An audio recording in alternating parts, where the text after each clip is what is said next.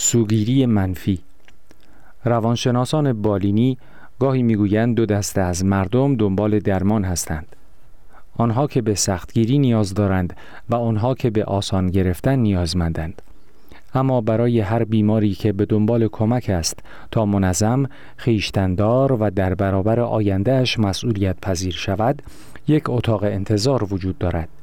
این اتاق پر از آدم است که امیدوارند کمی آسان بگیرند، سبکبار شوند و نگرانیشان از چیزهای احمقانه ای کم شود که دیروز در جلسه اداری گفتند.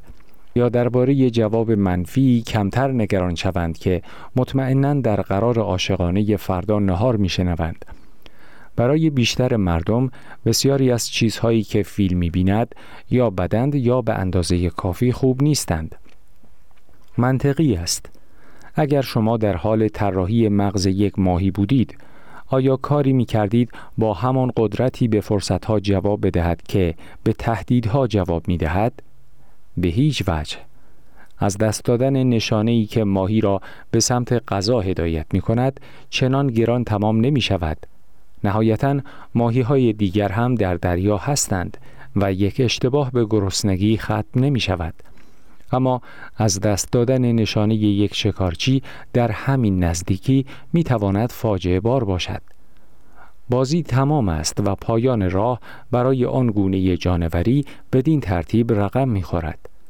البته تکامل راه ندارد اما ذهنهایی که به انتخاب طبیعت خلق شدند و آخرین نسخه هم ما هستیم به گونه ای به نظر می آیند که انگار طراحی شدند تا عموما رفتارشان به خوبی با زیست بومشان سازگار باشد. به استیون پینکر مراجعه کنید درباره اینکه چطور انتخاب طبیعت بدون طراح طراحی می کند. حتی بعضی از زیست های مشابه حیوانی تشابه های بین گونه ای خلق می کنند که احتمالاً به آن عنوان اصول طراحی می دهیم. یکی از این اصول این است که بد قویتر از خوب است. پاسخ به تهدیدها و ناخوشایندیها در مقایسه با پاسخ به فرصتها و خوشایندیها با هدف محافظت سریعتر و قویتر و سختتر است. این اصل که به آن سوگیری منفی می‌گویند در کل علم روانشناسی نمود پیدا می کند. در های ازدواج حداقل پنج فعالیت خوب یا سازنده در نظر گرفته می شود تا آسیب وارد شده از فعالیتی حیاتی یا مخرب را جبران کند. در های مالی و شرطبندی ها لذت به دست آوردن مبلغ مشخصی پول از رنج از دست دادن همان میزان پول کمتر است. در ارزیابی شخصیت یک فرد مردم تخمین می‌زنند 25 رفتار شجاعانه زندگی بخش لازم است تا قتلی را جبران کند. هنگام آشپزی غذا خیلی راحت با یک شاخک سوسک آلوده می شود اما پاکسازیش بسیار مشکل است. روانشناسان بارها و بارها به این نتیجه رسیدند که ذهن انسان در برابر چیزهای بد خیلی سریعتر، قویتر و با سماجت بیشتری عکس عمل نشان می‌دهد تا چیزهایی که به همان اندازه خوب هستند. ما نمی توانیم خودمان را مجبور کنیم همه چیز را خوب ببینیم چون ذهنمان طوری سیم کشی شده است که تهدیدها، خشونتها و ناکامیها را پیدا کند و به آنها واکنش نشان دهد. بر طبق گفته بن فرانکلین ما آنقدر که به یک بیماری جزئی حساس هستیم به سلامتی کامل حساس نیستیم نامزد بعدی به عنوان یک اصل دیگر طراحی زندگی حیوانی این است سیستم های مخالف به هم فشار می آورند تا به نقطه تعادل برسند اما نقطه تعادل قابل تغییر است وقتی بازویتان را تکان می دهید دسته ای از ماهیچه ها منبسط و دسته دیگر منقبض می شوند. هر دو دسته همیشه کمی منقبض هستند تا برای عملکرد آماده باشند. قلب شما می‌زند و تنفس با یک سیستم عصبی خودکار منظم می شود. این فرایند دو سیستم زیر مجموعه را شامل می شود که در جهت های مختلف به اندام های شما فشار می آورند. سیستم سمپاتیک که بدن شما را برای جنگ یا اوج گرفتن آماده می کند و سیستم پاراسمپاتیک که آرامتان می کند. هر دو مدام در قسمت‌های مختلف فعالند. رفتار شما با سیستم‌های انگیزشی مخالف هم کنترل می شود. یک سیستم پیشنهاد کننده که احساسات مثبت را تحریک می کند و شما را به حرکت به سمت چیزهای مشخصی وامی دارد و یک سیستم بازدارنده که احساسات منفی را تحریک می کند و وادارتان می کند از بقیه چیزها دوری کنید. هر دو سیستم همیشه فعالند. محیط را زیر نظر دارند و هر دو هم می توانند همزمان انگیزه های متضاد به وجود بیاورند. مانند زمانی که دمدمی مزاج می شوید. اما در نهایت تعادل نسبیشان مشخص می کند که به کدام سمت حرکت کنید. علاقه سنج تشبیهی برای همین سیستم تعادلی و نوسانهای لحظه به لحظه موشکافانه آن است. تعادل در یک لحظه می تواند تغییر کند. به دلیل کنجکاوی به سمت صحنه تصادف کشیده می شوید. اما بعد به خاطر دیدن ناگهانی خون با وحشت عقب نشینی می کنید. دلتان می خواهد با غریبه ای صحبت کنید اما وقتی به او نزدیک می شوید ناگهان خودتان را فلج احساس می کنید. سیستم بازدارنده بسیار سریع می تواند قدرت را به دست بگیرد و سیستم پیشنهاد کننده یک کند و عموما ضعیفتر را مغلوب کند. یک دلیل برای سریع و تحمیلی بودن سیستم بازدارنده این است که اولین جرقه همه اطلاعات ورودی را دریافت می کند. همه جریان های عصبی چشم ها و گوش ها اول به تالاموس می روند که نوعی ایستگاه مرکزی جابجایی در مغز است. بعد این جریان ها از تالاموس به منطقه های پردازشی حسی خاصی در کورتکس فرستاده می شوند. و پس از آن منطقه ها به کورتکس جلویی مغز منتقل می شوند. آنجا با پردازش های ذهنی سطح بالاتر و جریان مداوم خودآگاهی ترکیب می شوند. اگر در پایان این فرایند از وجود ماری که فیس فیس کنان جلوی شماست با خبر شوید می توانید تصمیم بگیرید فرار کنید و به پاهایتان دستور بدهید که راه بیفتند اما چون جریان های عصبی در هر ثانیه فقط حدود سی متر حرکت می کنند این راه تقریبا طولانی پردازش مغزی که زمان تصمیم گیری را هم در بر می گیرد می تواند یک یا دو ثانیه طول بکشد. پس به راحتی می توان فهمید چرا یک میانبر عصبی می تواند خیلی مفید باشد. بادامه مغز همان میانبر عصبی است. بادامه درست زیر تالاموس در رودخانه ای از اطلاعات پردازش نشده جاری به درون تالاموس غرق شده است و به الگوهایی پاسخ می دهد که در گذشته با خطر عجین بودند. همچنین با بخشی از ساقه مغز ارتباط مستقیم دارد که پاسخ جنگ یا اوج گرفتن را فعال می کند و اگر بادامه الگویی مثلا مثل صدای فیس را پیدا کند که بخشی از سناریوی ترس ها بوده است به بدن هشدار وضعیت قرمز می دهد.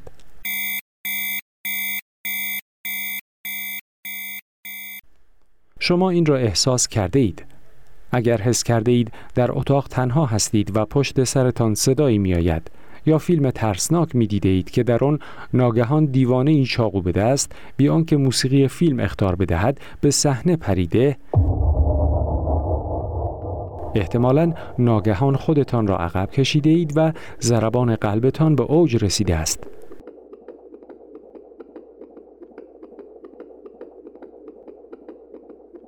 در این وضعیت ها بدنتان از طریق راه میانبر بادامه در یک دهم ثانیه به ترس واکنش نشان می دهد. آن هم قبل از آن که بتوانید در نه دهم ثانیه باقی مانده از طریق مسیر کند قشری مغز آن اتفاق را درک کنید. بادامه بعضی اطلاعات مثبت را هم پردازش می کند اما مغز هیچ سیستم آژیر سبزی همپای آن آژیر قرمز ندارد که خیلی سریع شما را از غذای خوشمزه یا جفت دوست داشتنی با خبر کند. این جور ارزیابی ها یکی دو ثانیه طول می کشند. یک بار دیگر نشان داده می شود که بد قویتر و سریعتر از خوب است. فیل حتی قبل از آن که فیل سوار مار را سر راه ببیند واکنش نشان می دهد. می توانید به خودتان بگویید که از مارها نمی ترسید. ولی اگر فیلتان می ترسد و روی دو پایش بلند می شود قطعا به پایین پرت می شوید. نکته نهایی درباره بادامه این است که نه فقط به پایین و ساقه مغز دسترسی دارد تا پاسخ به خطر را تحریک کند بلکه به بالا و کورتکس جلویی هم دسترسی دارد تا تفکرتان را تغییر دهد. بادامه عملکرد کل مغز را به سمت عقب نشینی جابجا می کند. خیابانی دو طرفه بین احساسات و فکرهای عاقلانه وجود دارد. افکار می توانند احساسات را ایجاد کنند. مانند وقتی که به حرف احمقانه واکنش نشان می دهید. اما احساسات هم می توانند عمدتا با افزایش فیلترهای ذهنی که جهتگیری برای پردازش اطلاعات بعدی را ایجاد می کنند فکرها را تولید کنند. یک جرقه ترس شما را برای تهدیدهای بعدی هوشیارتر می کند. در واقع از درون فیلتری به دنیا نگاه می کنید که هر اتفاق مبهمی را به عنوان خطر احتمالی تفسیر می کند. یک جرقه عصبانیت در مورد یک نفر فیلتری را بالا می آورد که از درون آن هر حرف یا رفتار آن شخص را به عنوان توهین یا اسیان بیشتر می بینید. احساس غم شما را در مورد همه لذتها و فرصتها کور می کند. به قول یک شخصیت غمانگیز معروف حملت شکسپیر همه لذت های این دنیا به چشم من خسته کننده، کهنه، بیمزه و بیفایده به نظر می رسند. بنابراین زمانی که بعد از آن این جمله مارکوس اورلیوس را می‌گوید که هیچ چیزی خوب یا بد نیست مگر اینکه تفکر آن را چنین نشان دهد حق دارد اما باید این را هم اضافه کرد که احساسات منفی این فکر را ایجاد کرده که همه چیز بد است. قرعه کشی مغزی حملت بدشانس بود. امو و مادرش با هم تبانی کردند تا پدرش یعنی پادشاه را بکشند. با این حال واکنش طولانی و عمیقا غمانگیز او به این اتفاق بد نشان می دهد که به یک دلیل دیگر هم بدشانس بوده است. او ذاتا آدم بدبینی بوده است. وقتی بحث توصیف شخصیت به میان می آید این نکته همیشه درستتر است که ذات و تربیت هر دو با هم تأثیر گذارند. اما این هم درست است که نقش ذات بزرگتر از آن است که مردم فکر می کنند دو خواهر دوقلوی همسان یعنی دافنه و باربارا را در نظر بگیرید. اطراف لندن بزرگ شدند.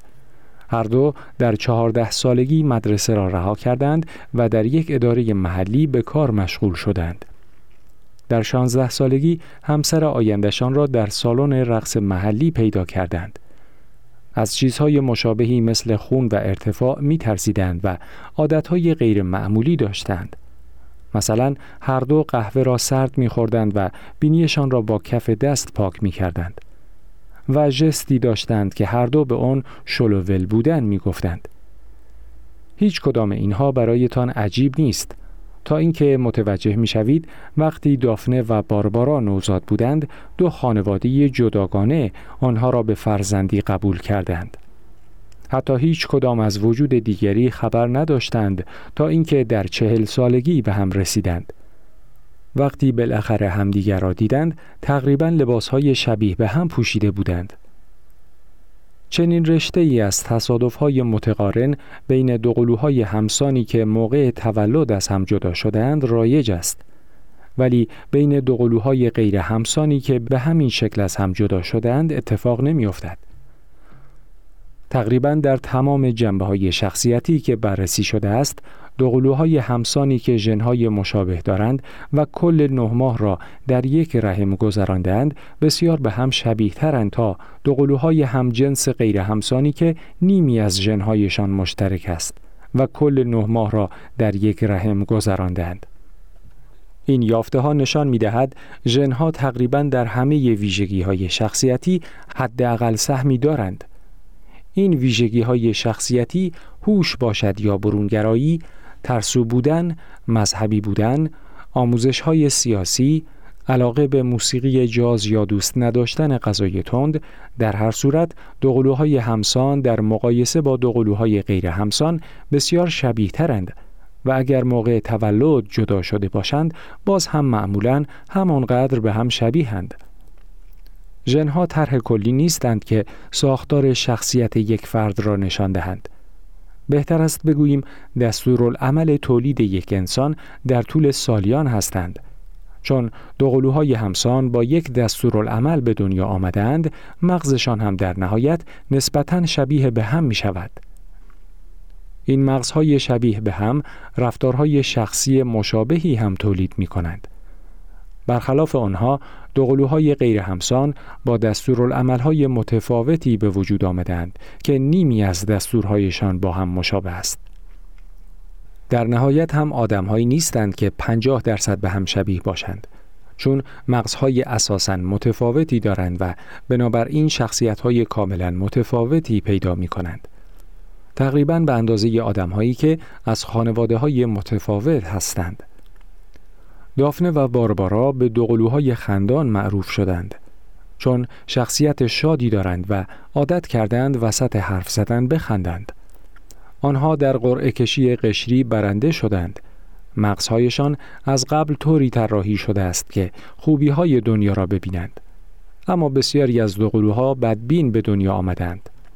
در واقع شاد بودن یکی از ویژگی های ارسی بسیار سطح بالای شخصیتی است. تحقیقات دوقلوها به طور کلی نشان می دهد که بین 50 تا 80 درصد تفاوت میانگین سطح شادی افراد را با های ژنتیکیشان بهتر می توان توضیح داد تا تجربه های زندگیشان. البته برای درک اوقات خاصی از شادی یا غم معمولا باید ببینیم چطور اتفاقهای زندگی با زمینه عاطفی فرد تعامل برقرار می کنند. سطح میانگین یا خاص شادی یک فرد سلیقه عاطفی اوست. اینجا منظور از عاطفه بخش احساس شده یا تجربه شده ی احساسات است. سلیقه عاطفی شما باستابی از تعادل هر روزه قدرت بین سیستم های پیشنهاد کننده و بازدارنده است و این تعادل را دقیقا می‌توان از پیشانیتان فهمید مدت هاست تحقیقات مشخص کردند که امواج مغزی بیشتر مردم نبود توازن را نشان می دهد. فعالیت بیشتر در کورتکس جلویی راست یا چپ در اواخر دهه 1980 ریچارد دیویدسون در دانشگاه ویسکانسین کشف کرد که این نبودن توازنها با تمایلهای کلی فرد برای تجربه احساسات مثبت یا منفی رابطه دارند. افرادی که میزان بیشتری امواج مغزی خاص از سمت چپ پیشانیشان دریافت می شود در مقایسه با افرادی که فعالیت بیشتری در سمت راست پیشانیشان دیده شده است در زندگی روزمره شادی بیشتر و ترس استراب و خجالت کمتری احساس می کنند. در تحقیقات بعدی نشان داده است که این آدمهای قشر چپی کمتر تحت تأثیر افسردگی قرار می گیرند. و بعد از تجربه های منفی زودتر به خودشان می آیند. تفاوت بین قشر چپی ها و راستی ها حتی در نوزادان هم دیده می شود. نوزادان ده ماهی که در سمت راست پیشانیشان فعالیت بیشتری نشان می دهند اگر برای مدت کوتاهی از مادرشان جدا شوند بیشتر احتمال دارد که گریه کنند. این تفاوت در دوره نوزادی منعکس کننده ی ویژگی شخصیتی ثابت در تمام دوره بزرگسالی بیشتر مردم است. نوزادانی که در سمت راست پیشانیشان فعالیت بیشتری دیده می شود، کودکان نوپایی خواهند شد که در مواجهه با موقعیت های جدید استراب بیشتری نشان می دهند. در نوجوانی خیلی بیشتر از قرارهای عاشقانه و فعالیتهای اجتماعی ترس دارند و سرانجام در بزرگسالی به روان درمانی نیاز بیشتری پیدا می کنند تا کمی آرام باشند. پس از این باخت در قرعه کشی قشری مغز آنها مجبورند کل زندگیشان مبارزه کنند تا گره محکم بیش فعالی سیستم بازدارندشان را شل کنند. یک بار وقتی دوست صمیمی من که سلیقه عاطفی منفی دارد درباره وضعیت زندگیش ناله سر می‌داد یکی پیشنهاد کرد که اسباب کشی کند و به شهر دیگری برود تا حالش خوب شود. دوستم جواب داد نه من هر جایی می توانم ناراحت باشم. انگار او هم نقل قول جان میلتون از آرلیوس را به زبان آورد که می گفت ذهن بر سر جای خودش است. و می تواند در خودش بهشت را جهنم و جهنم را بهشت کند.